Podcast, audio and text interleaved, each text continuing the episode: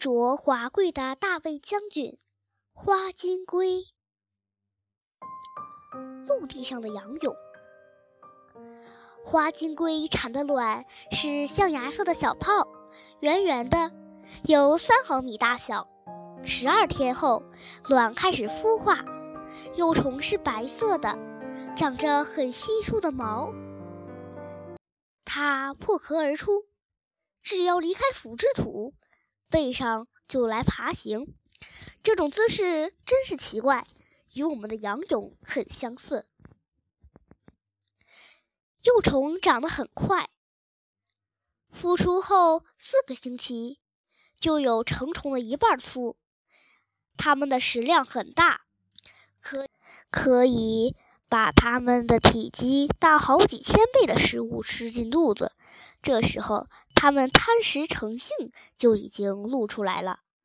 腐殖土里的日子，它们会日夜不停地用自己大剪刀似的嘴巴把把树叶撕得细碎，吸进肚子里面，把营养吸收干。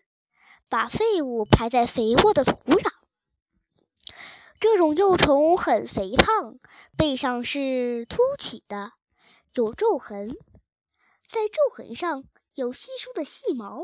腹部扁平，很光滑，皮肤很油腻，能看见下面的斑点，那是粪便储存处。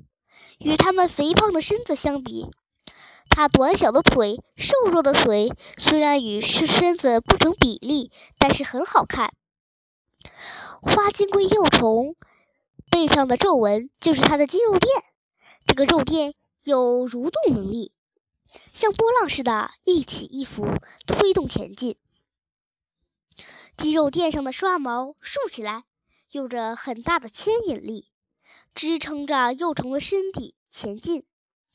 它的头有规律地俯仰着，大颚前端作为拐杖支撑在地上，用用来保持身子的平衡。它的脚就放在那里，不起任何作用。虽然是仰泳，不过它前进的速度很快。行走时，它们最大的劲儿缩成蜗牛状，作为半弧形滚动。好像要把自己折断似的。看到那姿势那么难受，我我真想用手强行把他的身子给掰开。我可我稍一使劲儿，他的五脏六腑就流出来了。我只好作罢。过了一会儿，它又舒展开来，匆匆忙忙地逃走了。我捉了一只幼虫，把它背朝上，肚子朝下，放在桌子上，看它有什么反应。可是这个顽固的家伙马上又恢复了肚皮朝天的姿势，固执的非要用颠倒的姿势走路，不想利用自己的腿，生怕把腿给累坏了。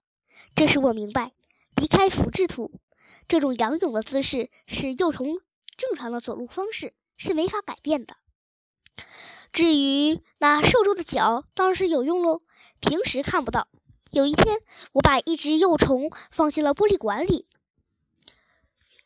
用我们常见的走路姿势，也就是肚子朝下，偶尔会使用仰泳。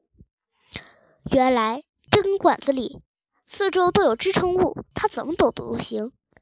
在桌子上，除了下面找不到任何东西可以支撑。